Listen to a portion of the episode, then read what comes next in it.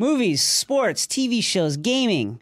Playbase adds dynamic pulse pounding sound to whatever's playing on your TV and streams your favorite music when it's off. Yet, its low profile design practically disappears beneath your television. And now, for the first time ever, Sonos is offering listeners of Binge Mode this podcast 10% off one order of $2,500 or less for any product on Sonos.com. This offer is available for a limited time only, cannot be combined with other discounts or promotions. Just use the promo code BINGE10, capital B I N G E 1 0 at Sonos.com to receive this exclusive offer. What do you see? Adult content. Keep looking. I see. Adult content that people might be offended by. What do you see? I see binge mode. The binge mode.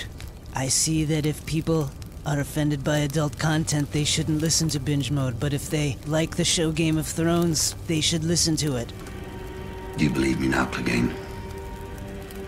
Do you believe we're here for a reason?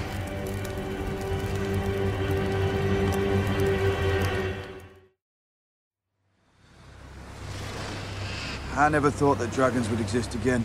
No one did. The people who follow you know that you made something impossible happen. Maybe that helps them believe that you can make other impossible things happen. Build a world that's different from the shit one they've always known. But if you use them to melt castles and burn cities, you're not different. You're just more of the same.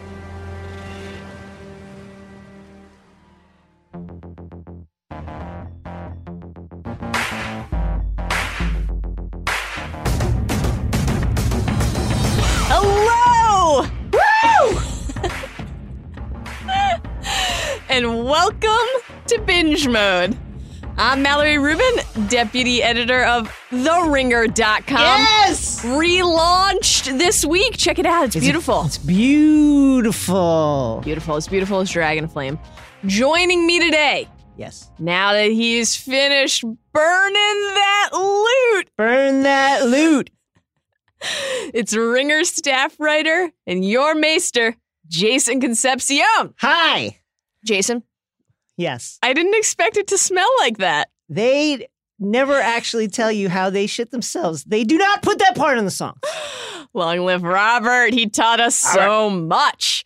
Guys, fear not. We will put that part in binge mode. Yeah. If you guys are new to this show, proudly part of the Ringer Podcast Network, we have breakdowns of all 63 previous Nervous Game of- breakdowns.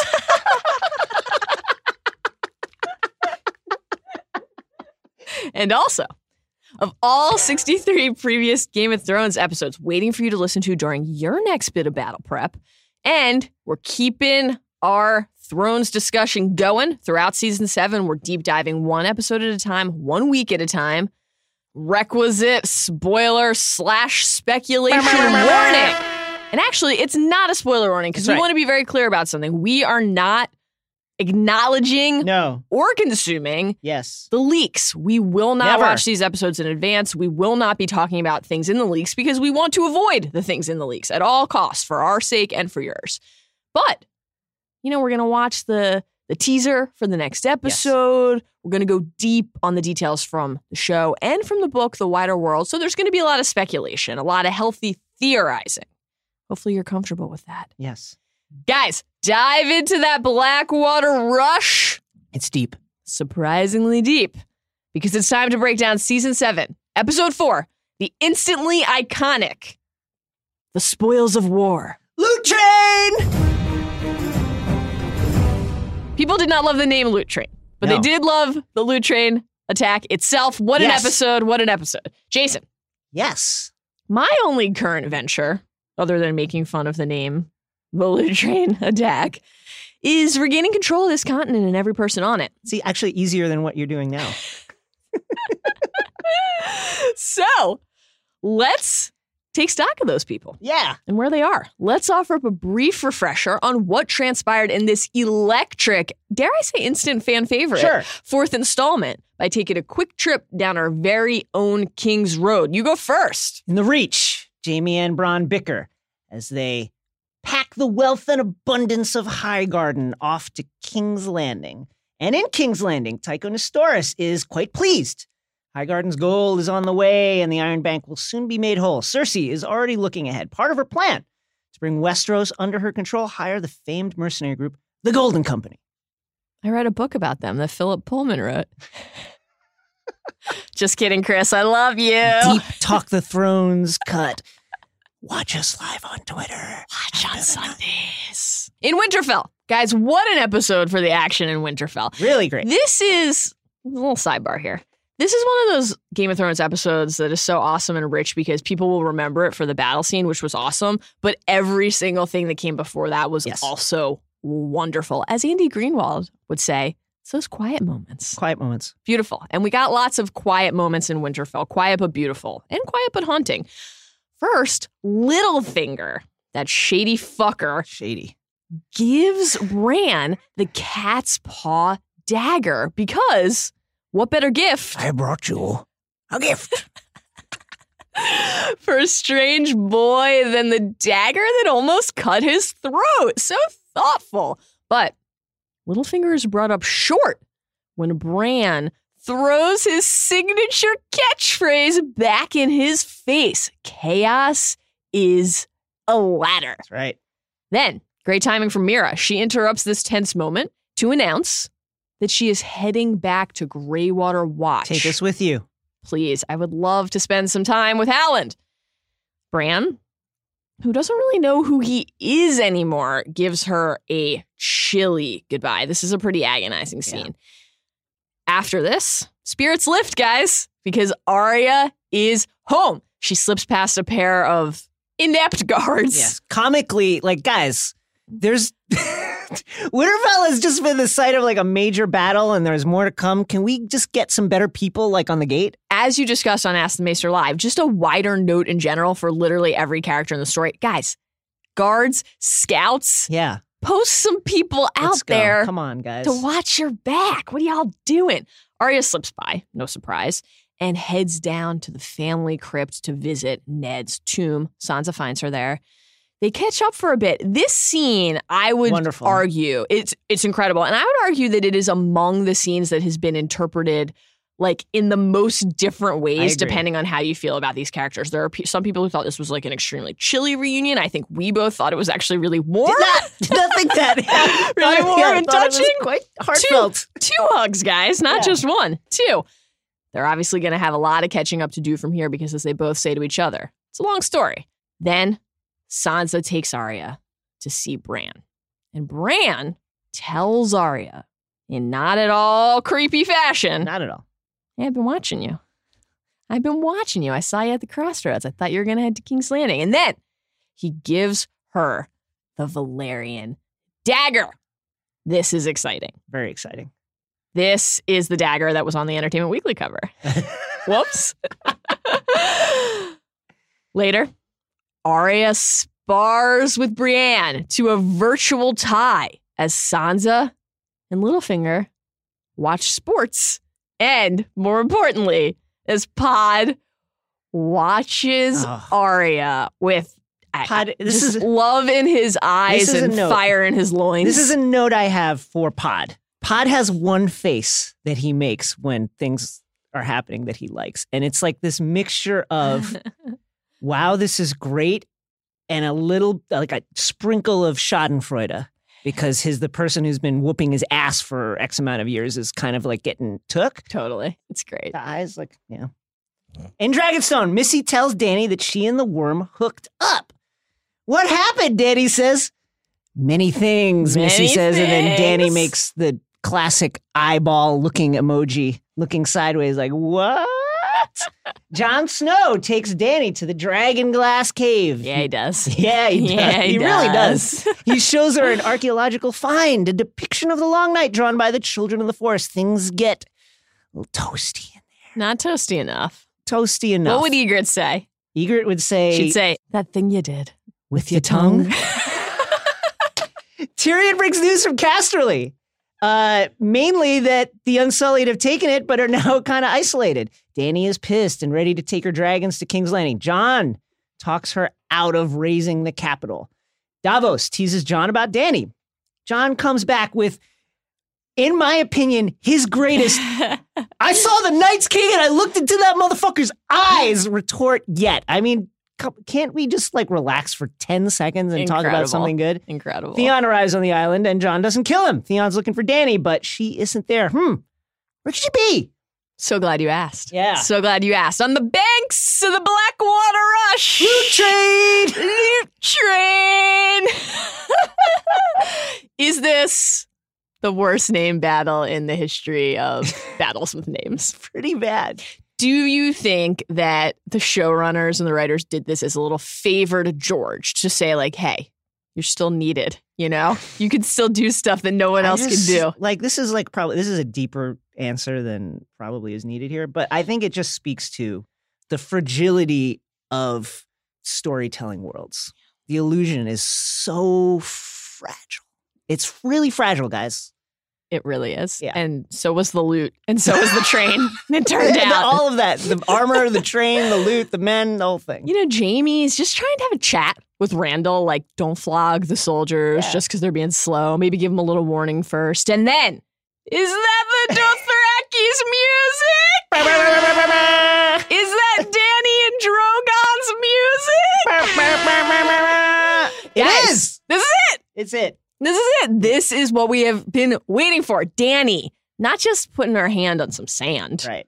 That was great. That was really great. I don't want to minimize that. That was great. But this is really what we've been waiting amazing. for. Dany on her winged beast flying into battle on Westerosi soil. Like no shots at what happened in Meereen, but that's not Westeros, Right. you know? Drogon roasts the Lannister army. The way that this was shot, the way that this was filmed was amazing. choreographed, the CGI really was upped. It, it was just incredible. Was our hearts were pounding out of our rib cages. We were gripping each other's arms and hands watching this. I, I still don't really know how we went and had a semi-coherent conversation about it immediately after I could barely breathe. Bronn runs over to Qyburn's Qyburn! big crossbow, takes out a Dothraki, takes a first shot at Drogon, misses, and then boom, makes contact somehow, somehow with scales that should be as hard as armor. Punctures Drogon, who screeches. Oh. Really, really, that was hard to watch. I was Yeah. extremely concerned. Lowers, hovers, Yeah.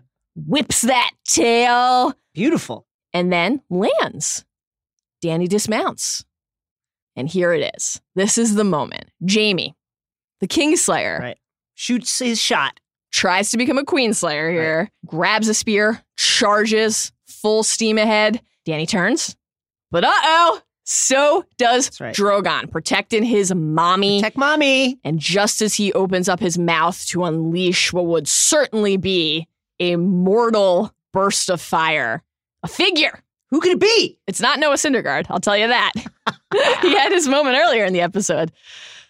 Swoops from the side and knocks Jaime into the, again, just shockingly deep Like a hundred foot deep river. Blackwater Rush. The episode ends on a shot of Jaime wearing heavy armor, Yep. sinking to the depths of the river.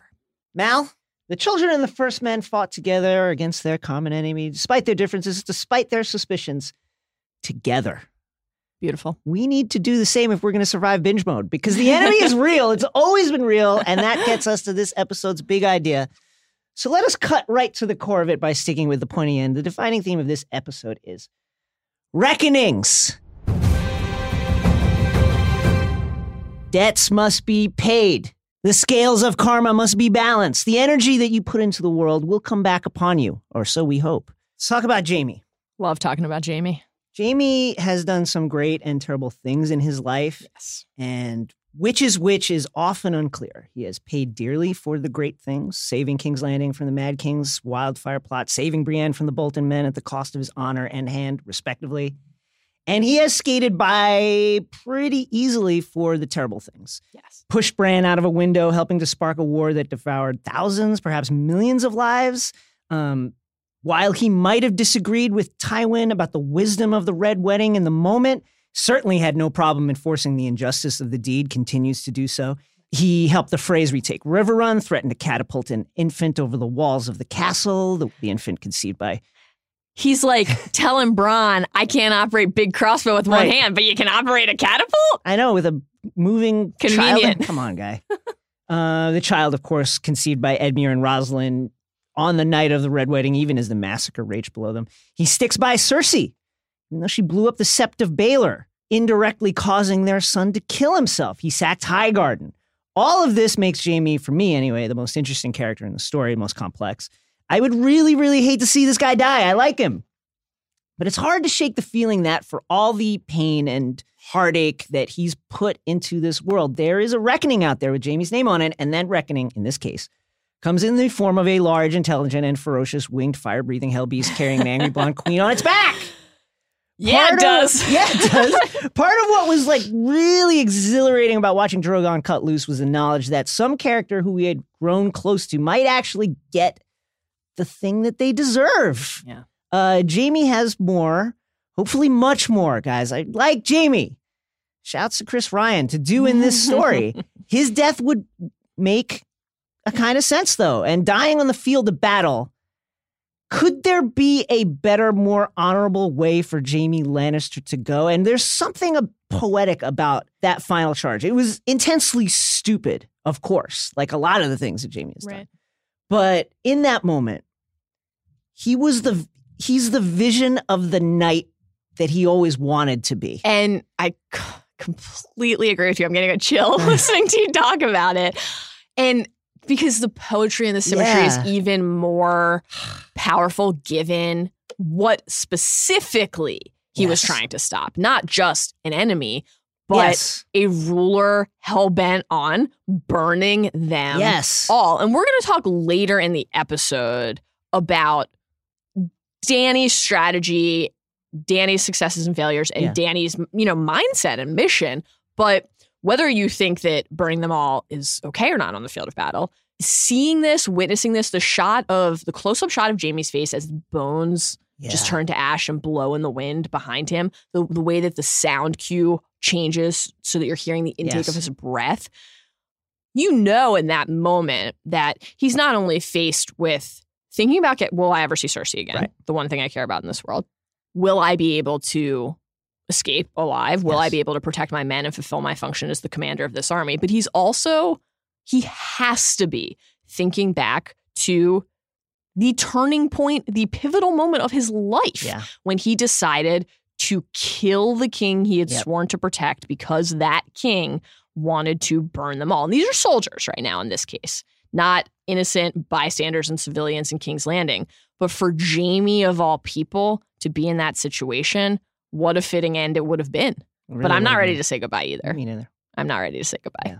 He has more work to do. He I has to go kill Cersei. Interesting interplay between Jaime and Bronn Oh, in yes. this episode. Because, Jason, I don't know if you know this about the Lannisters, Tell but me.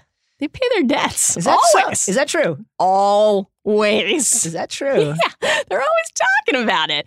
And honestly, it can get a little tiring. And Bronn, in Yeah. some charming, charming moment, has brought this up before. Like, Yes. yeah, yeah, yeah.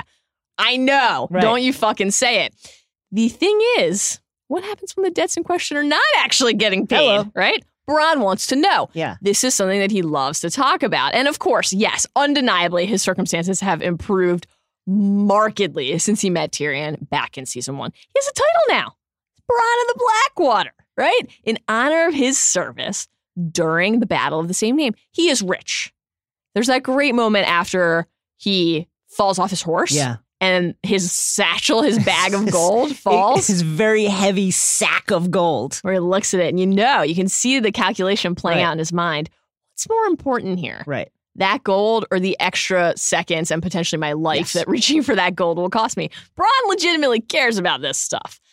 But he's also always weighing what the risk to getting that gold Right. is. Why wouldn't he be Tyrion's champion a second time against Right. the mountain? He was like, What good does your debt do me? Right. And you paying it Right. if I'm dead. Exactly. This is a similar situation here. That's actually what makes the fact that he saves Jaime at the end. We're presuming that was Braun. It's hard It's- to know for sure, but it Who for else could it various reasons. Right. Is Dickon can't move that fast. yeah, Dickon. Dick, Dickon. Dickon's got that heavy armor. Yeah. Bronn keeps it fresh and light. You know, the fact that he would be willing to do that to put himself in front, front of that dragon flame for Jaime speaks to something deeper than Right. actually just a transactional relationship. But still, affection aside, you know, a promise is a promise, and Bronn got a promise Yeah. from Jaime. Look, Bronn was loyal to Tyrion for a long time. Back in season four, Cersei made her move to separate Bronn from Tyrion, basically with riches, with promises, right? Here's some new fancy clothes. Ah, and here's a new fancy bride, Miss Lollys. You ever just sit around thinking about Lollys? Yeah, she's a nice. She's a nice lady. Respectable Stokeworth family from the Crownlands. And yes, sure, of course, the fine print clearly stated that Lollys would not be inheriting this fine seaside castle, but Bronn wants to advance. Bronn's a climber. Bronn knows what he's after. And the way that Jaime got Bronn to leave Stokeworth was Right. by saying, "Hey, come to come to Dorne, That's right. and I'll give you a better castle and a better bride." And Bronn is waiting to cash that in still. And Bronn has been complaining about Jaime's failure to pay that debt since last season the Frey siege at Riverrun when Bronn and Jaime arrive. And Bronn brings this up. He says, You promised me a lordship and a castle and a highborn beauty for a wife. And Jaime says, You'll get all three. A Lannister always pays. And this is where that joke we referenced earlier comes in. Don't say it. Don't fucking say it. Bronn says as he rides off. So, okay, no surprise then that after being the right hand, Right. air quotes, air horns, that Jaime lost through their various sparring sessions, through the Dornish campaign, through the sacking of Highgarden and the Reach. Bronn feels hard done by. He's ready to cash this in. He's Right. concerned about what, how many more things he's going to have to do to get what's his. And he's also wondering why Jaime's in such a sour mood. This is before loot train battle attack. Bronn says he just took the biggest prize in the world. What could you possibly have to be upset about? Come on, you can tell me. The Queen of Thorns give you one last prick in the balls before saying goodbye. Jaime says, This is really interesting. I'll save my Yeah. confessions for the High Septon. Bronn says, There is no more High Septon. Jaime says, No, there isn't, is there? This is like a little subtle hint, a little insight into what Jaime's thinking. Obviously, what Olenna said to him about her role in Joffrey's death is weighing heavily on his mind. Presumably, also what she said about Cersei being a monster who's Yep. going to bring Jaime down. Jaime seems to feel, even if he can't, certainly can't express it aloud and maybe can't even fully acknowledge it to himself, that for all of this, for all of Cersei's evil deeds, for all of Jaime's own connections to them, Yep. there will be a reckoning. So, you know, on the one hand, it's like forgive him if he doesn't have time to think about your castle right. right? But you get it from Bronn's perspective. He didn't grow up at Casterly Rock. Right. He didn't grow up in a great house, the son of a great lord. This is what it's all about for him. And he gets down to brass tacks, silver stags, gold dragons. There's still the question of my prize. And Jaime's like, dude, I just handed you Yeah. a A shitload sack of money. money. It's not a castle. Bronn looks at Highgarden. This is when they're still This is great. in front of Highgarden. How about that one? It's available. Jaime's basically like, dude, you don't want to be in a super strategic position while Dany is about Right. to wage war on us. Think? Bronn's like, you know, all your new riches wearing you down? What are you so glum about? Jaime says, they're not mine. The gold belongs to the Iron Bank. See, we pay our debts. Right, just not to me. Sir Bronn of the Blackwater, formerly of whatever nameless shit heap you're from, with a saddlebag full of gold, complaining about not getting paid. When we win this war, all the castles in the Seven Kingdoms will be yours to choose from, with no one left to take them away from you. Ah, when we win this war, Presumptuous. extremely presumptuous language from Jaime here. Feel a reckoning coming. And what has Bronn done to deserve a reckoning anyway? Well, let's give Jaime this. He has a point about Bronn, the knight or lord or whatever of the Blackwater, has profited healthily from the relationship that he has with the Lannister family. He's been on the front lines of the various wars all throughout. He gambled with his life to spring Tyrion from the Braille. He invaded Dorne with Jaime, fought at the Blackwater. Bronn is likely alive after his fall into the very, very, very, very, very deep waters of the Blackwater Rush. He can't have gotten this far without being a strong swimmer anyway. and he's rich. But let's face it, and the guy has been extremely lucky. At some point, luck runs out. And then there are the Tarlys. Love the Tarlys. Don't we all? Similar, if less complicated situation for the Tarlys, Randall and Dickon. Sorry, did you, Rickon? Dickon. Oh, Dick. Dickon. Dickon. I, maybe the best moment of the episode is Bronn just It's great. losing his shit laughing at It's that name. Fucking great. Bronn is all of us. He really is. We all just want to laugh at a dumb name and get paid. don't we? Shouts to Anus. Um, so, I mean, the Tarlys broke faith with House Tyrell after centuries of service. Now, true, Randall did so at the behest of his, nominally at least, ruler, Queen Cersei. Jaime, in her name, requested House Tarly's help in crushing the rebellious Tyrells. To refuse that would have been to declare open rebellion. And also, can't understate the fact that Randall was in King's Landing. Kind of hard to say no in Right. person. Right. Um, that said, it's not like Randall doesn't know who he's dealing with and what the. Lannisters have done and who they are. He said in episode two of this season, Randall to Jaime, I'm a Tarly. That name means something. We're not oath breakers. We're not schemers. We don't stab our rivals in the back or cut their throats at weddings. Randall knows. He must know why Lady Olenna rebelled because Cersei murdered her entire fucking family along with countless other innocent bystanders when she detonated the Mad King's old wildfire under the great sept of Baelor. He might be a stern man of his word, racist motherfucker, but he's making a calculated decision to betray Olenna when he knows that her cause is the right cause. Right. Yes, the foreign element in Dany's army is playing a role in his decision, of course. But so is the offer to become Warden of the South and Lord of the Reach. Don't don't forget about that. Then there is Dick on. Dick on. Dick on. Honestly, Fancy Dick's reckoning is just the sins of the father visited upon the son. I just love saying Dick on. You know who loves fancy dick? Cersei. Let's talk about Cersei for a Oh, bit. Cersei and Mycroft had a lot to talk about in this episode. And Cersei, you know, she has actually. Gotta give her this. Are we gonna give, are we gonna give Cersei a little praise here? Is it time? Is it time to give, Give her- Cersei a let's give her this. Quite effective Yeah. at dealing with the reckoning set in motion by Tywin's economic policies. The Lannister mines, remember, tapped out. Right. In, in secret, no one knew, not even Cersei, until Tywin told her for years. Tywin was funding his house, the crown, with monies that he borrowed from the Iron Bank. The juice, as they say, Yeah. The Vig. On the flowing street. flowing. The Iron Bank has a lot in common with the Very- Lannisters, sort very of the other side of this coin, Similar right? sayings. Lannisters always pay their debts. Well, you want to hear this motto? The Iron Bank always gets its due. It would seem like these two are quite well paired. Yeah. And with the Highgarden Riches in transit at the moment that those two are having that conversation, looks to be true. Yes. Looks like this debt is not only going to be paid, but in one installment. Wow. He's so impressed. He is extremely impressed. How impressed? Well, I must say, I don't think the Iron Bank has ever had a debt of such magnitude repaid in a single installment. I always considered your father a very effective and efficient man, but you appear to be redefining those terms entirely. And of course, this is like literally what Yeah, Cersei has been this is sitting cocaine. around She's been waiting for this her whole fucking life to hear those words. Sipping her wine, Yeah. running her fingers through her new short hair, counting her dead children, waiting for someone to say that to her. You're too kind, my lord. He's all like, oh, I'm not a lord. Yeah, yeah. But just when she has nearly extricated herself from this really massive hole, being in debt, being in considerable, substantial debt to the Iron Bank is a real problem. A real, real Very bad. problem. Finally, about to get out of this, and she's poised to dig herself another hole, or maybe several holes immediately. This is classic Cersei shit. My only venture at this moment, she says, is reestablishing control over this continent and every person on it.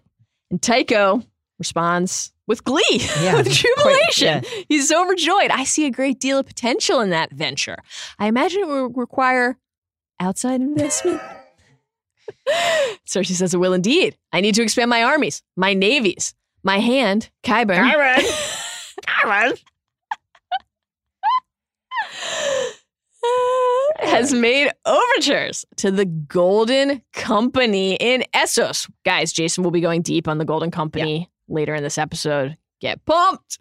He says, I know them well. They've helped us recover significant sums from parties who had fallen into deep arrears. Deep arrears! I hate those deep arrears, guys. The worst kind. I bet Anus loved them. And Cersei, Cersei says, I too would like them to recover some things that belong to me. Ah, interesting. What is she referring to Yeah. here? This kind of kind of gets us back into what would Euron's priceless gift have been. Right. What is Cersei really after at this point? Is she referring to a thing like Casterly Rock? Is she referring to a person? Could she be talking about Tyrion, Sansa? There's still a reckoning coming for Cersei's enemies, Yep. certainly in her mind, but by extension, that means inevitably that there is a reckoning coming for Cersei herself because her rash choices always have Always. consequences. Always. And of course, we know Dany is still coming for her. On Dragonstone, Jon, Davos, and Dany. All kinds of reckonings happening out here. I loved everything about this. Guys, love is important. it's beautiful. It's crucial, really, as a force for good Yeah. in the world, Yeah. fictional or otherwise. It's a source of that rarest of commodities, rarer than Dragonbone and Valyrian steel happiness. But honestly, who the fuck has time for this shit? Everyone, actually, except King Snow, who is concerned with the reckoning which awaits the whole world. Davos, as they're walking down the steps in front of Dragonstone, says, What do you think of a. Jon's like, Who? I love, first of all, this is like some extremely like high school hallways. Like, what do you think of her? What? Who? Uh, Davos, I believe you know who, of whom I speak. Jon says, I think she has a good heart. Davos, a good heart. I've noticed you staring at a good heart. And then Davos chuckles at his jo- his own joke for this. a wonderful amount of time. Just so, so amused with himself. It's wonderful. you should be. It was a good one. and then Jon, there's no time for that. Sidebar. Yes, there is. Come on, Jon. There's time. Come on. There's time. What There's the fuck else are you doing? walking time. down the steps for no reason?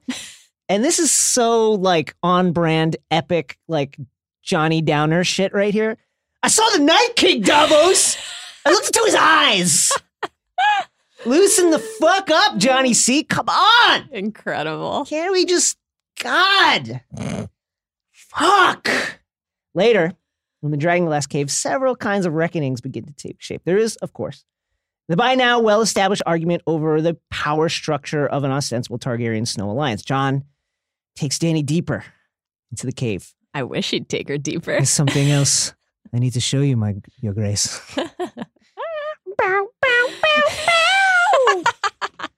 he takes her deep to a room decorated with ah. ancient pictograms left by the children of the forest depicting the long night. Many people wondered, did Jon just like scribble those himself? That's some Take shit. out the chalk. Come on, guys. First of all, anybody who whose mind immediately turned to that, you're you're suspect human beings. All of you are suspect.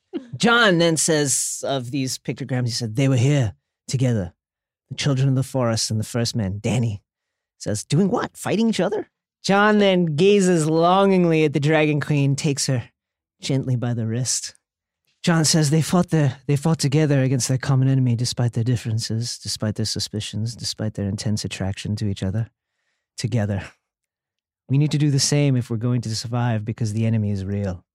It's always been real. Always. Dany then staring at Jon with intense dragon heat emanating from her eyes.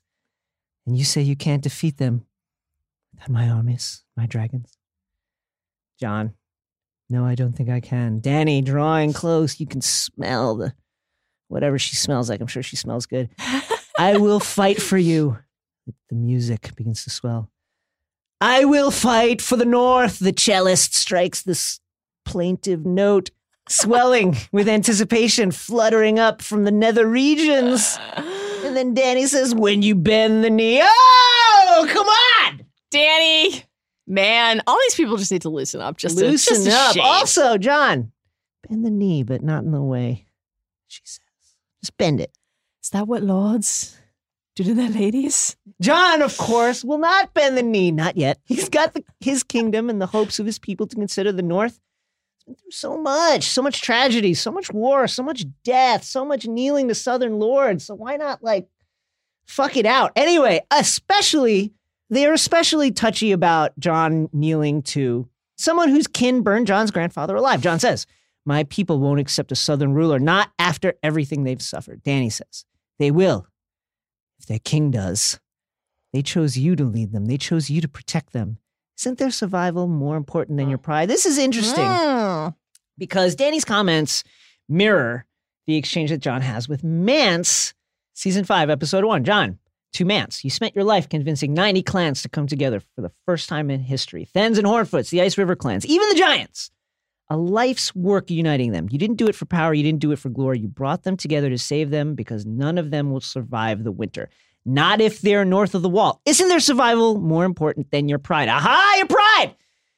Jon doesn't kneel in that moment, but oh man, Dany's words affected him, I'll tell you. See it. When you say you can see it, I can see it. he's wearing like a lot of leathers, Yeah, and you I sure can you can it. see it? I can feel it, man. You sure you can see it? Just the way he feel like was walked, pretty well the way he walked out of that cave, like he had pulled up lame in a sprint.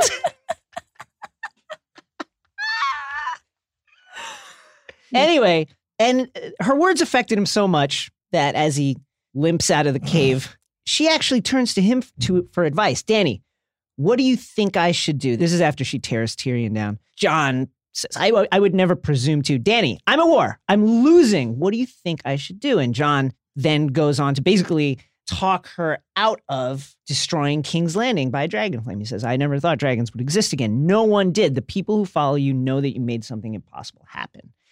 Maybe that helps them believe that you can make other impossible things happen. And here, uh, it's it, interesting, fascinating even to note that Jon is really describing himself here, even if he doesn't Yes. realize it.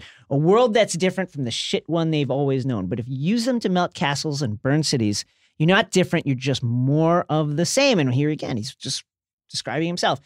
Jon is opening his mind too. He's doing what Tyrion told him to do, asking Dany's people why they follow her. Missy says, I serve my queen because I want to serve my queen, because I believe in her. Jon says, and if you wanted to sail home tomorrow, then she would give me a ship and wish me good fortune. You believe that.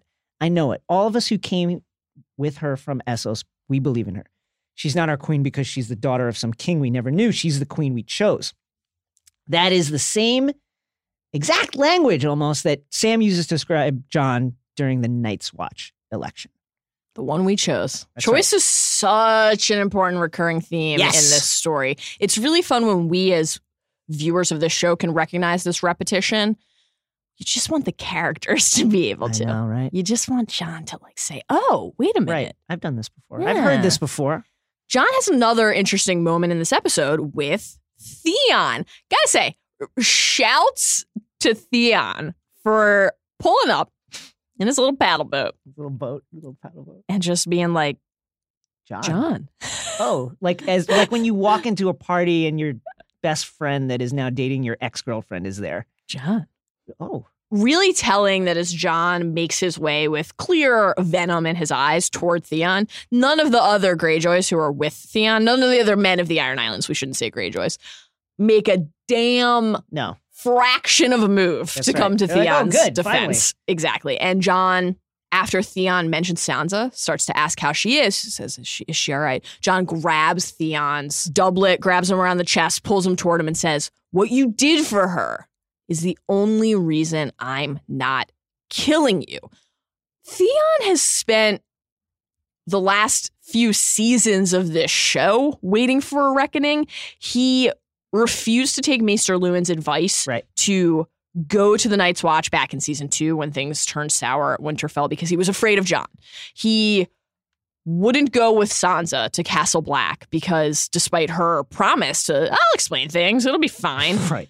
He's afraid of Jon. And here he is without the foreknowledge that he'd be facing Jon, confronted with this person who wants him dead. And like, guys, look, just because Theon didn't actually crisp Bran and Rickon alive doesn't change things.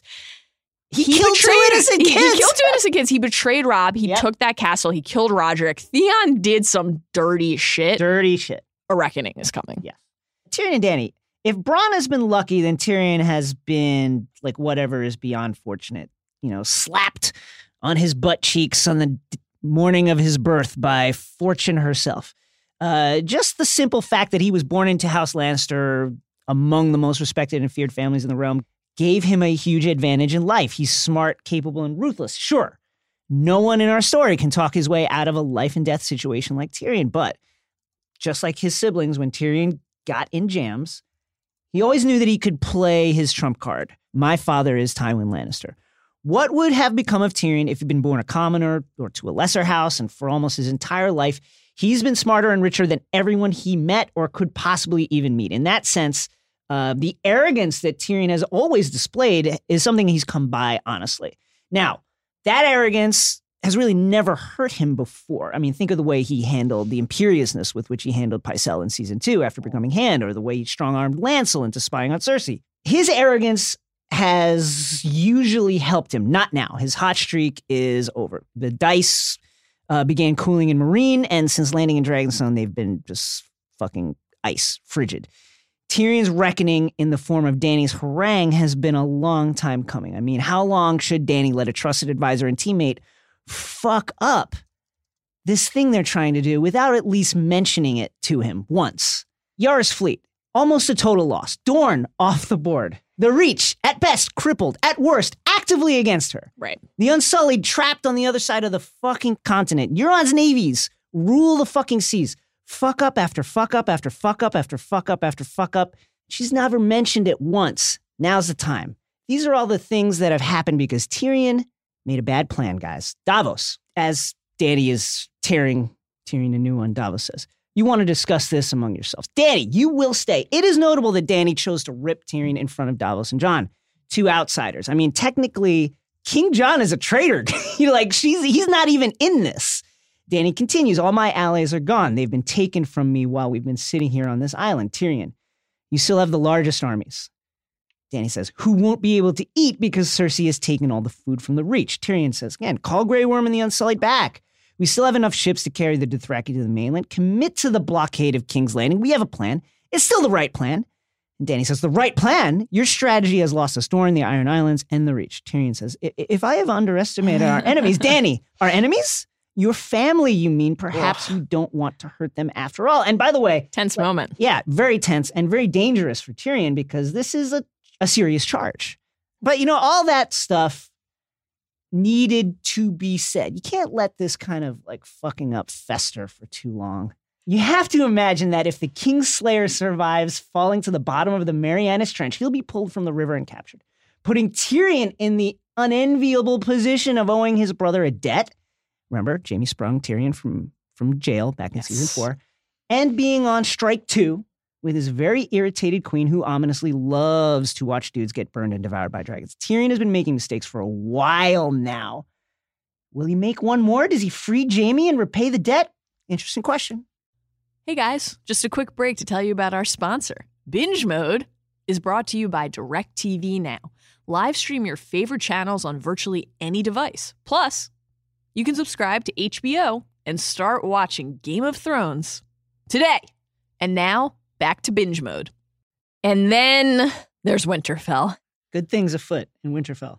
My goodness, the tears were flowing. I'm going to really be were. honest. I am going to be honest. A lot of emotion. Yes. Arya coming home is a big deal. Huge. Arya, Sansa, and Bran being together again is a big deal. Yes. Littlefinger having a conversation with Bran is a big deal. Yeah. Arya interacting with Yeah. Bran is a big deal. This was, in turn, like haunting and creepy and a little alarming and funny and light and charming and also extremely poignant Yeah. and deeply sad Yeah. and kind of exciting. Kind of exciting about what might be coming for the Starks. Yes. Because Stark kids have been through a lot. Yeah. And now, together again, at least these three, for the first time since early in Early. season one, Like episode two? they are very naturally taking stock of each other. I gotta say, the shot of Oh, Arya yes. wheeling Bran through the yard Incredible. with Sansa behind Arya, so they're the three of them in a row, and Bran watching, and then Pod saying, "You did it." Their mom would be so proud. It was just really overwhelming and beautiful. All three of them have been transformed, Yes. Changed deeply by the things that have happened to them and by what they've had to do, the choices they have had to make or that other people and circumstances have forced them to make to survive. But what's really interesting is that in the in the case of Arya and Sansa at least, they have for all of that change and for as different and maybe even unrecognizable to each other Yeah. as they are in some ways, they've become more themselves, like the actualized versions of who they were always supposed to be. Right. As a child, Arya, when we first meet her, what does she want? She wants to fight with swords. She wants to right wrongs. That's not me, she says to Right. Ned when he talks about, oh, you'll have a castle Right. and you'll have sons. That's not me. This was always Arya, highly trained, killer, an instrument of revenge. She always had this in her. And it's just now that she is basically the most kind of extreme version Right. of what she was probably always meant to be. And then Sansa. She wanted to marry a prince, wanted to be high royalty, and now she's the Lady of Winterfell. She knows more about the ways, the everyday ways that power is wielded than almost anyone, more than even Jon, and he's the king. It's And it's no suits you. shots, no shots at Jon. But listen, the whole grain sharing program, all that stuff, that's Sansa. She did that. She's like the person who you want in their everyday running shit. They're vastly different people now, but also the same. They're the Starks. When Sansa is informed by the actually pretty terrifyingly incompetent guards that the young woman claiming to be Arya has slipped into Winterfell, she knows exactly where to find her, the crypts, in front of Ned's statue. And it's an incredible moment. It's charged with so much meaning. The last time the sisters were near each other was at the Great Sept of Baelor when Joffrey had Ned executed. The last time, that's the last time they were in the same place at the same time. And think now they're standing in front of Ned's statue and they can speak to each other. Arya says as she sees Sansa there at the crypts, Do I have to call you Lady Stark now? And Sansa says, that. Yes. That's the first utterance between them. it's wonderful and it's also they don't know each other they don't know what's gone on in the intervening years but Arya that that would be the first question that she would ask of Sansa makes total sense Totally. they embrace and it's a wonderful moment Sansa says you shouldn't have run from the guards and Arya says I didn't run you need better guards and there's a strange look that registers on Sansa's face here after all that she's been through of course security for herself and for the north is Sansa's crucial concern and it's the first hint that um, the sisters, if they can find a way to cooperate with each other, could be a formidable team. Arya then says, It suits you, Lady Stark. Jon left you in charge. Sansa said, He did. I hope he comes back soon. And th- here I'm not too sure that that's true. I remember how happy he was to see me. When he sees you, his heart will stop. And Arya says, It doesn't look like him looking at Ned's statue. It should have been carved by someone who knew his face. That Sansa, broke my fucking heart. and Sansa says, Everyone who knew his face is dead. So did that. Yeah. Arya says, and it's a great response, we're not. Um, and then Love she, that. she continues, they say you killed Joffrey. Did you, Sansa? I wish I had. Me too. I was angry when mm-hmm. I heard that someone else had done it. However long my list got, he was always first. And Sansa certainly seems at first chilled by the idea that her sister keeps a murder list. But isn't she even also a little secretly thrilled? Like, we'll talk about more about this later. Sansa says, you know, how did you get back to Winterfell? And Arya's like, it's a long story. I imagine yours is too. Yes, and not a very pleasant one. Mine neither, but our stories aren't Oh over God. yet. that moment is. I'm. s- Ah. That's great. And they embrace again. Woo. And then Sansa says, Arya, Bran is home. She says it as a warning. Yeah, so like this is a thing that I have to tell you about. Right. Bran is home, but he's not Bran. Right. He's certainly not the Bran Yeah. you remember. And, you know, while Arya and Sansa have become more intense versions of their childhood selves, Bran is really unrecognizable to not only the people around him, but to himself. And he addresses that with Meera in this episode. When Meera, the mother of dragons, Drag-ins. Shouts to Michael Mallon. shouts to Great. Michael Just Ballman, incredible work. that sled. Incredible work. It's great stuff. Yeah. So proud. When Meera tells Bran that she's leaving, Right. Bran's like, Good. bye. Bye. Safe trip. and when she pushes for, you know, a little more, Right. says, thank you. She is rightly, justifiably pretty torn up about that response. Thank you. My brother died for you. Hodor and Summer Ugh. died for you. So glad Summer got another mention here. Yeah. I almost died for you, Bran. And he says, I'm not really, meaning Right. Bran.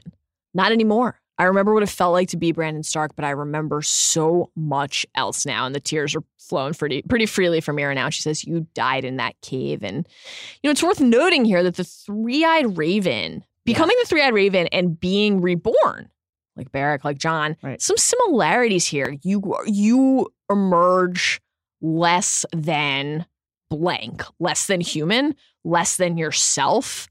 And part of what makes Meera mentioning Hodor and Summer, Bran's closest companions, so poignant is that they're really what made Bran Bran. They're really what made him human. They're what made him Yeah. Brandon Stark of Winterfell. Right. And he doesn't have that It's anymore. So after their reunion in Crypt, Sansa takes Arya to see Bran, and he's where else in front of the Hearts tree, just kind of grooving out. And they talk, and Bran tells Arya that he's been watching her. I saw you at the crossroads. You saw me. I see quite a lot now. And Sansa tells Arya that Bran is having visions, and he says, She, "I- Sansa, Sansa kind of says this in the same way that Hermione talks about Professor Trelawney's divination classes. Like there's a little bit of like a you're you're choosing to spend third period in divination, not a real subject, is it? So Bran says, I thought you might go to King's Landing. Arya says, So did I. Sansa is like, Why would you go to back there? And Bran's like, Cersei's on her list of names. Now, ah, Ah, Sansa realizes now that Arya is what she says she is. It's not a joke. Right. She keeps a list of people that she wants to kill, that she wants to murder. And while Sansa doesn't fully understand what this means, doesn't know that she can change faces, doesn't know about the Right. poisonings, doesn't need, doesn't know she took out House Frey. She'll know later a little bit more, of course, when she watches um, Arya fight Brienne in the Winterfell Memorial Sports Yard.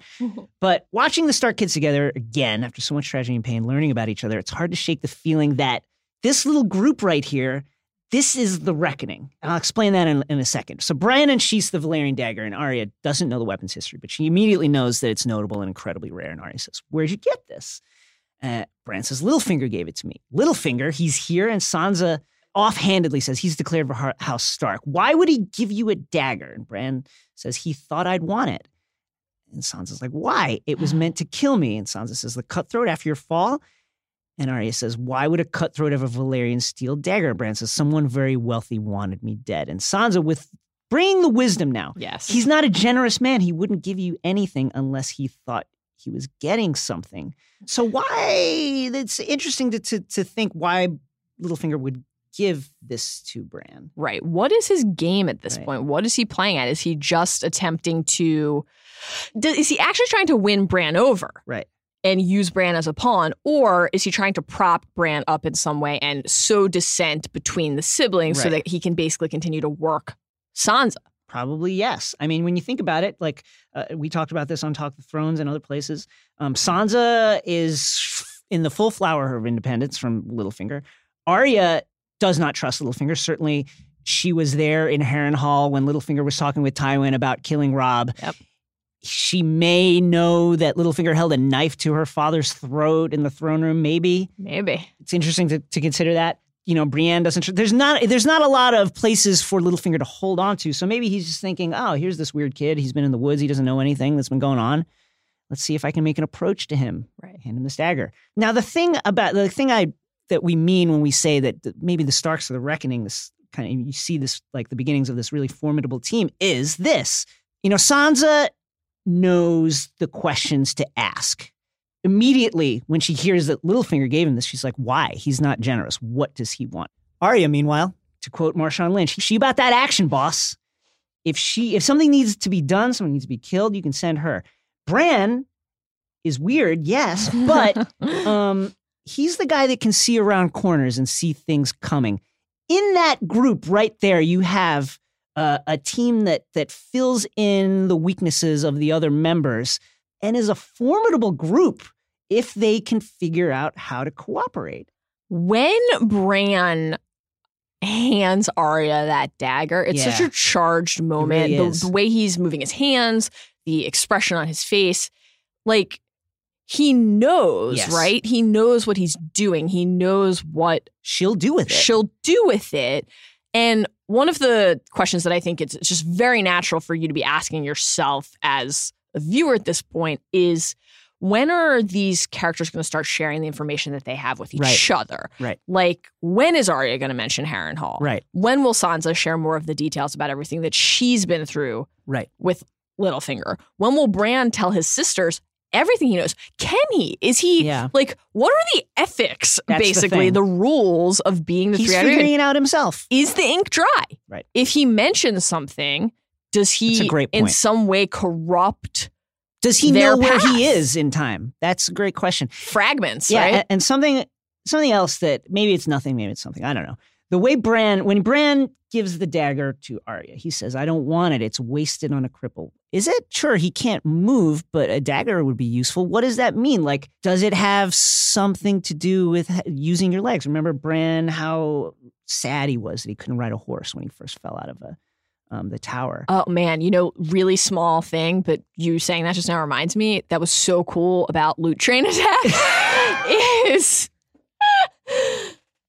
seeing the Dothraki shoot arrows from horseback, just incredible. like because it reminded me of Luwin Yes. saying to Bran, you know, after Tyrion presents the Yes. saddle design, he's like, "Would it be possible? Could I ride? Yeah. Could I ever work a bow? Oh, Dothraki boys learn to do it from horseback when they're six.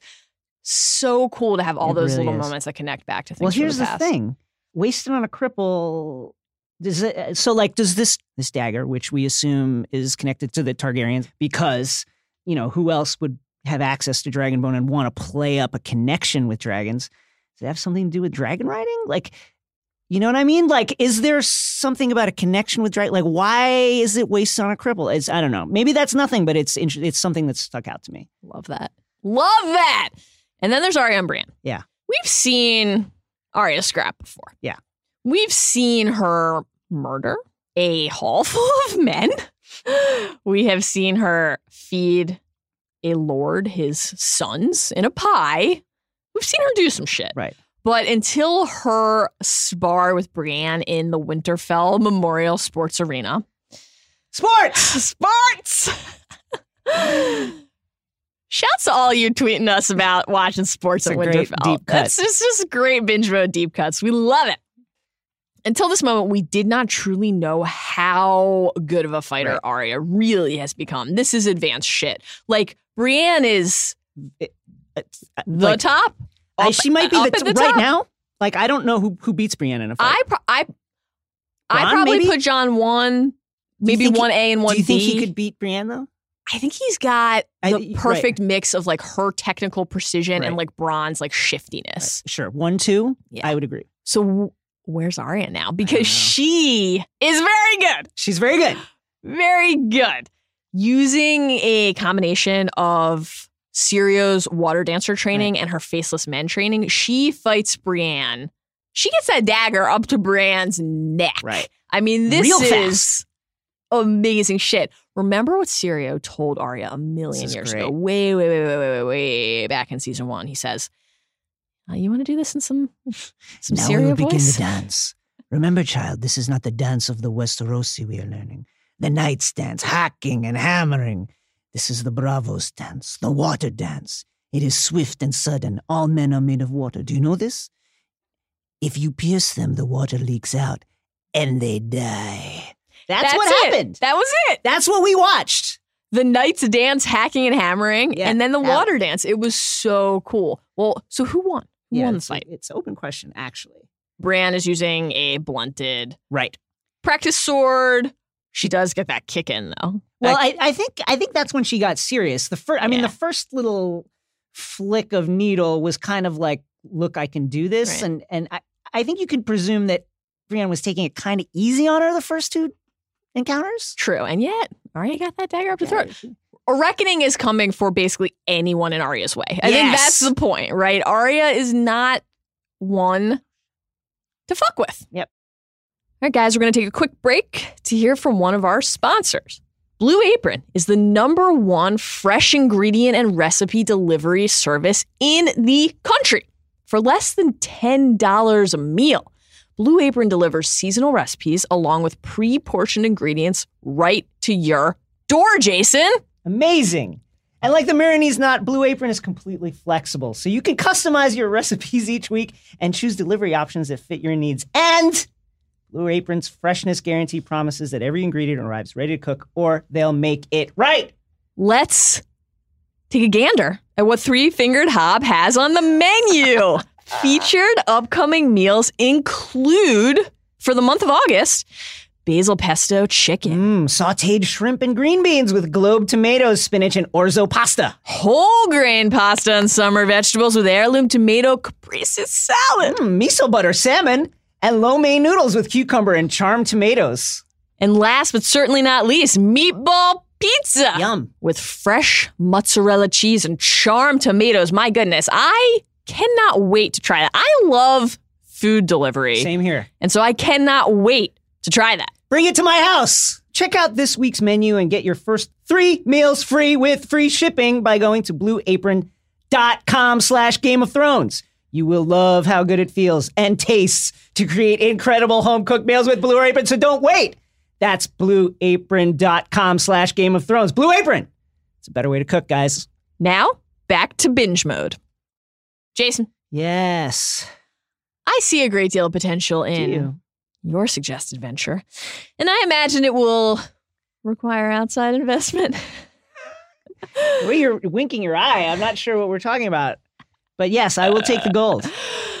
now that Cersei Yeah. has name dropped a famed group of sellswords, set her Ah. man Qyburn Garmin! to securing their services and dropped some very intriguing language about wanting them to recover some things that belong to her. Aha. Please assemble the conclave. Sure. Head to the Citadel. Teach us everything we need to know about the Golden Company.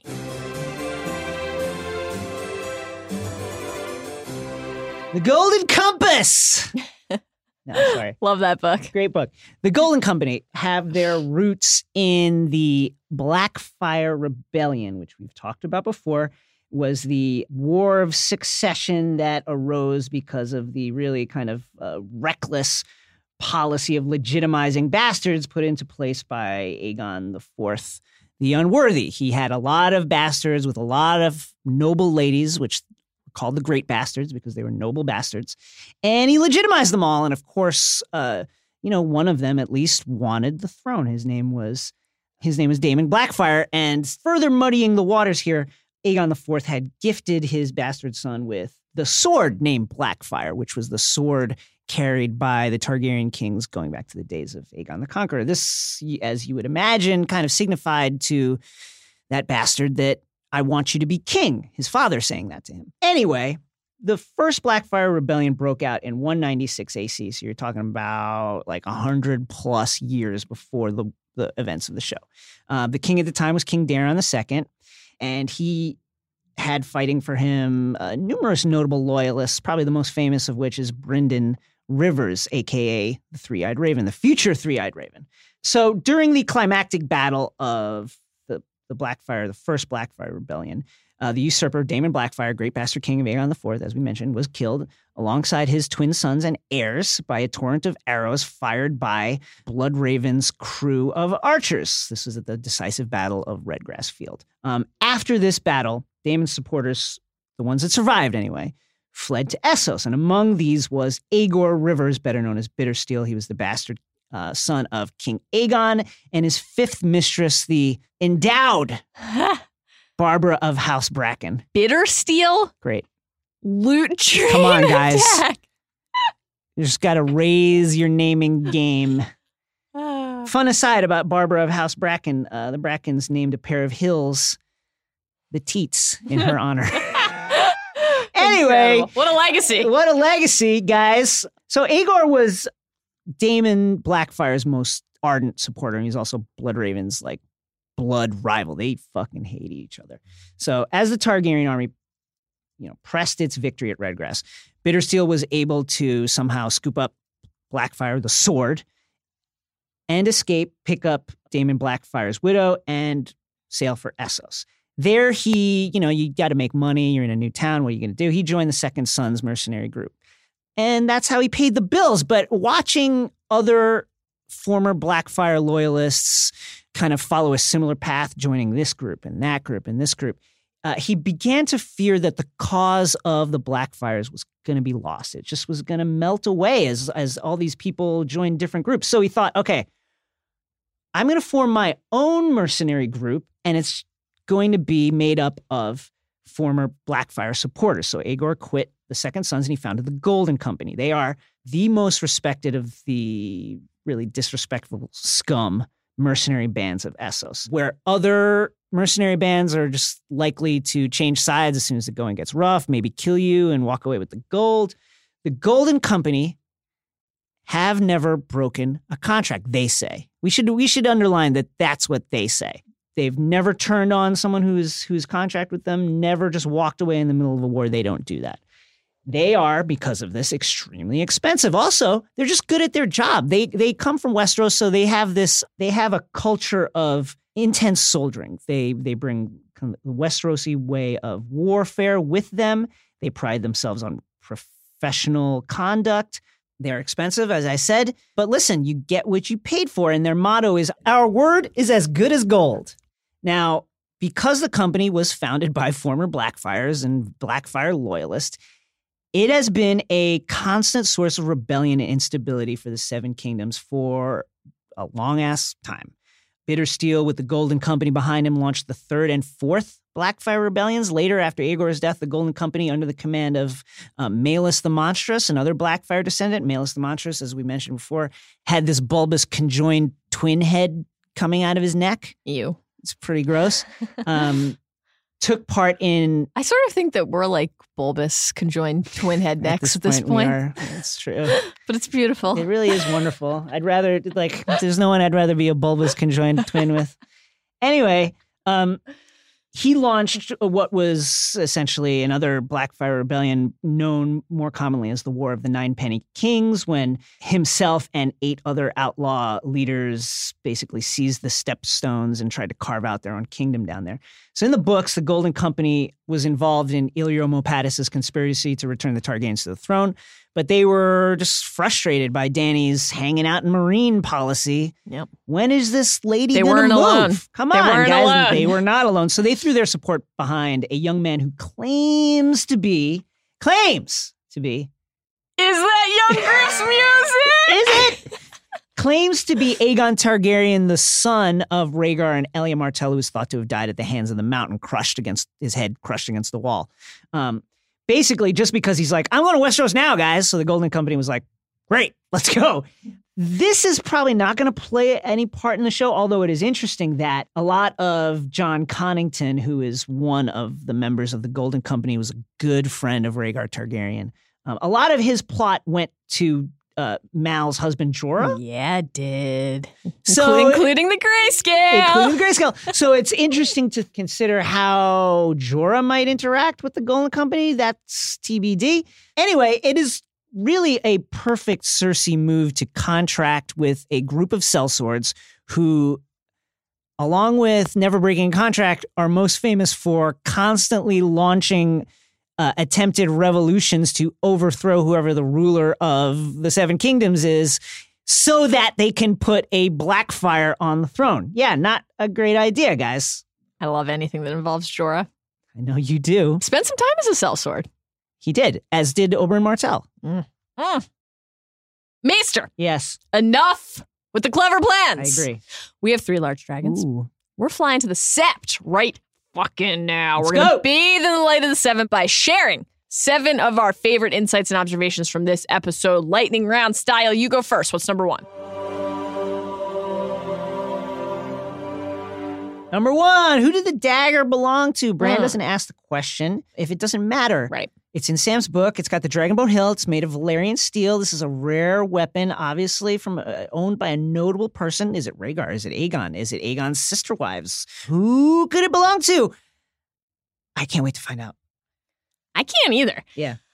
Speaking of the past, Oh man. number two. A lot of all of this has happened before. All of this will happen Almost too much. Stuff in this episode. So many notes. So many notes returned to in this episode. Either echoing or mirroring an event from the past, or actually like literally parroting lines from the past. I mean, Right. just just to name a few. Obviously, The biggest one is Field of Fire 2.0. Loot Train!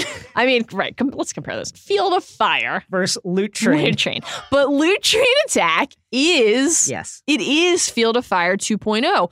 Field of Fire, do you want to give like a 30 second, very quick little mini Dell on the Field of Fire? The Field of Fire was a crucial victory uh, won by Aegon Targaryen in his conquering of Westeros. It, it brought the Lannisters to their knees. They knelt after this. It pretty much destroyed organized resistance uh, in Westeros. we had, of course, the Dany and Jon exchange that Right. mirrored the Jon Mance exchange about pride, about kneeling. We had the leader they chose exchange that mirrored another moment from Jon's past. Arya, her attempt to get into Winterfell, really in some ways mirrors her attempt to get back into the Red Keep in season one after she ran through the dungeons. And it was basically the idea that she's so unrecognizable that she gives her own name and can't get in. There's even a little Arya nod that connects to something from the books when they're like, You're the one impersonating her. A little subtle little nod there to, Yeah. to the fake Arya from the books. Of course, chaos is a ladder. Oh. Literally, Bran parroting one of Littlefinger's lines back to him. Even our grammar jokes got in here, Great. guys. Less, fewer. Fewer! Stannis would be so proud. And then, most importantly of all, I think we can agree. I never tell you how they shit themselves. Number three. Uh, how do people recognize Valyrian steel? Number three. This is a question I get a lot. They recognize it because it's got a very particular look. It's like this kind of cloudy ripples that are gray. It's not quite shiny, but you can really see the ripples uh, running through it. So when you look at the blade, only Valyrian steel looks like that. It's got a smoky kind of feel to it. Number four. Wouldn't be a season seven Game of Thrones episode without some daddy foreshadowing for Oh, yeah. Jon. And thank God. I love this shit. Lord Snow, Yeah. Missy says. King Snow, isn't it? Davos corrects. No, that doesn't sound right. King Jon? Yes. Ah, hmm. Why might none of these things sound right? Could it be because it's not really what his name Right. should be, Jason? Classic moment, of course, when Jon's response to this exchange is, it doesn't matter. Right. Yes, it does. I know. yes, it does. It matters if your surname should be Snow, Jon. It matters in the most potent way to the story at large. When Missy presses and she says, Your name is Snow, but your father's name was Stark. I mean, this is just overt Jon Daddy stuff right here. I'm a bastard, he says. Yes. My mother and father weren't married. Well, guys, I think it is it is safe to say that we are on the brink of this reveal. It's coming. It is coming. I mean, coming. it's got to come this season. It feels like it might be coming in the next episode or two. I cannot wait. Uh, number five. Ari says Jon left you in charge. Sansa said he did. I hope he comes back soon. I remember how happy he was to see me. When he sees you, his heart will probably stop. Ooh, foreboding language that I think means What do you think that means? I don't know. You think it's just the show, like fucking with us a I little think bit? It's just the show fucking with us, to be honest. It feels weird. It feels very pointed, though. Yeah, it's intentional. Yeah, it is. They're making us nervous. I know. Jon's gonna be fine, right? Yeah, I hope. Well, Jesus Christ. Jon's gonna be fine, right? Uh, Oh God. Okay, number six. Who taught you that? Brienne wants to know about Arya's expert water dancing. Her reply: No one. Lovely little nod here, of course, to her past, but ah, Aha! Interesting. Well, who taught her? Sure, the faceless men, but also Syrio. Right.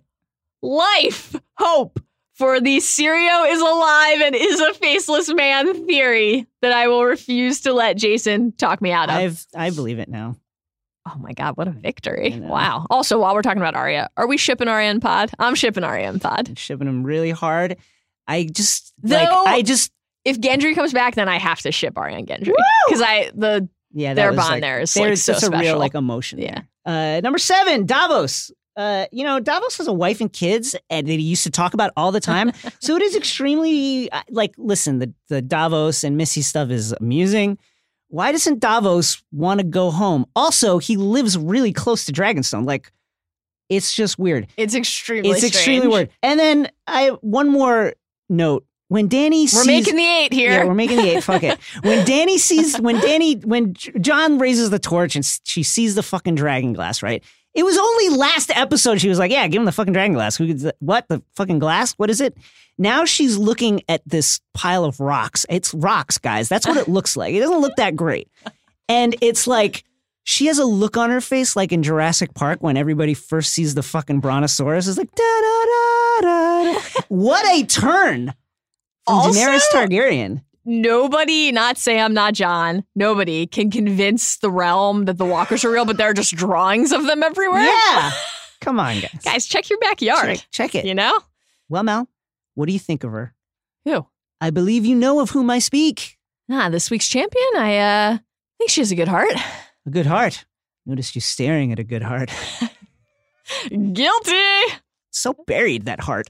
Buried under layers and layers of things. So the, the new wardrobes. Everyone's wearing black. I know. So armored up. Mad Axe noted that Cersei's black garb in this episode looked like charred bones. Yeah, man.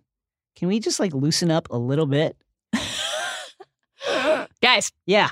Yes. uh, each episode we honor the person who played the game, who advanced his or her cause in some tangible way. And this week, uh, pretty obvious, the winner of our champion's purse is dun dun dun.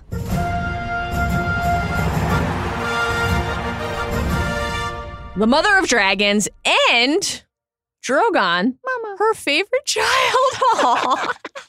Uh, Talk about yeah. a reckoning, man. Talk about a reckoning, right? This Yes. is the ultimate reckoning. The dragons breathing fire onto the realm. This is what we've been waiting for. We got very waiting, excited when Dany arrived in Dragonstone and put her hand on the sand, but this is really it. This is Shit. really the thing that this entire journey of Dany's has been building to this moment where she took flight and took charge instead of just letting everyone else make decisions and act on her behalf. Drogon showed that at least uh, to everything below big crossbow, he is basically invulnerable. Like they fire arrows at his chest, he just lets them rather than let Dany be exposed to the arrow fire. He just gives up his chest, lets him bounce off. He absolutely destroys the fucking loot train. I mean, this is the thing. Like, she has two more of these dragons. I know. It's cut like this is you would imagine anybody who was at this battle is like, guys, it's a it's a fucking wrap. I don't want to do this. I'm not going out there again. Jaime is presumably a, a prisoner after uh, sinking to the bottom of the ocean. There, Dany has the just incredible moments of chemistry with Jon. Mm. Just ask the showrunners in the in the uh, director's commentary afterwards, where uh, Benioff says something to the effect of, uh, "They are beginning to develop feelings for each other." He uses the word chemistry, so you know it's real. um, Dany did not let up on her "you better bend the knee" stance, but also she got a little bit of romance in and agreed to help Jon with the White Walker stuff. Burned up the loot train quite effectively. Though maybe take some of that grain. You're worried about feeding your Yeah, army. I think it's just hard because the dragon, when the dragon starts breathing fire, it's like the fire will go where it will. And then, gotta ask because the internet is: Does Dany like burning people too much? I, like, I give her a pass in this case. This is war, right? I, I feel the same way about it. Obviously, some concerning tendencies just in general for, sure. her. I mean, even just in the preview for next week's episode, she does the whole I don't want to kill you, but bend the knee or I will Right. thing. And that part isn't great. It's not great. But this is war. This is battle. When you're in battle, you have to be able to win. It's about advancing your position and compromising your enemies. And Dany achieved that. She regained just a huge amount of ground here that she had just lost. She was she was catching L's left and right. Yep. In the last few episodes, And then episodes. she came, just Cersei came was rolling. She just came back super strong. And the thing about Dany is she can absorb those L's. She's got a big army Right. Rhaegal just waiting. waiting for a Waiting rider. for daddy. Who's gonna ride me? Well, friends, that is a wrap. it's a wrap. Maybe they didn't teach you that at Fancy Lad School. Fancy lad school. But we- Dick on! Dick on. We hope that you had as much fun as we did today. What an episode to discuss. Glad that we had Loved the the time to discuss it with you. yes. We hope, of course, that you will join us again next time when we will be discussing season seven, episode five, East Watch. Woo! We also hope that you will check out the full suite of offerings from the Ringers Game of Thrones Please. coverage. Please watch Talk the Thrones live on Sunday night on Twitter after the episode airs. Obviously, check out our homies, Chris and Andy. They're on Talk of the Thrones with us. That's right. We have a blast We do. as a family. Listen to the watch. They go deep on Game of Thrones on Mondays. Obviously, obviously head back to the Citadel with Jason on Tuesdays by reading Ask the Maester and watching and participating in Ask the Maester live. Check out the staff precap. Check out Alison Herman's expert recaps of the right. episodes and everything else that everyone on staff is doing. We just really love Game of Thrones here, guys. We we write about it and talk about it a lot. Until then, flee, you idiot. You idiot. you fucking idiot. Love it.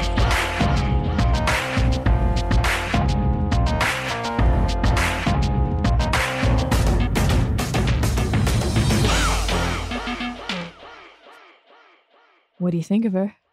Who? I believe you know of whom I speak. Uh, Molestown whore.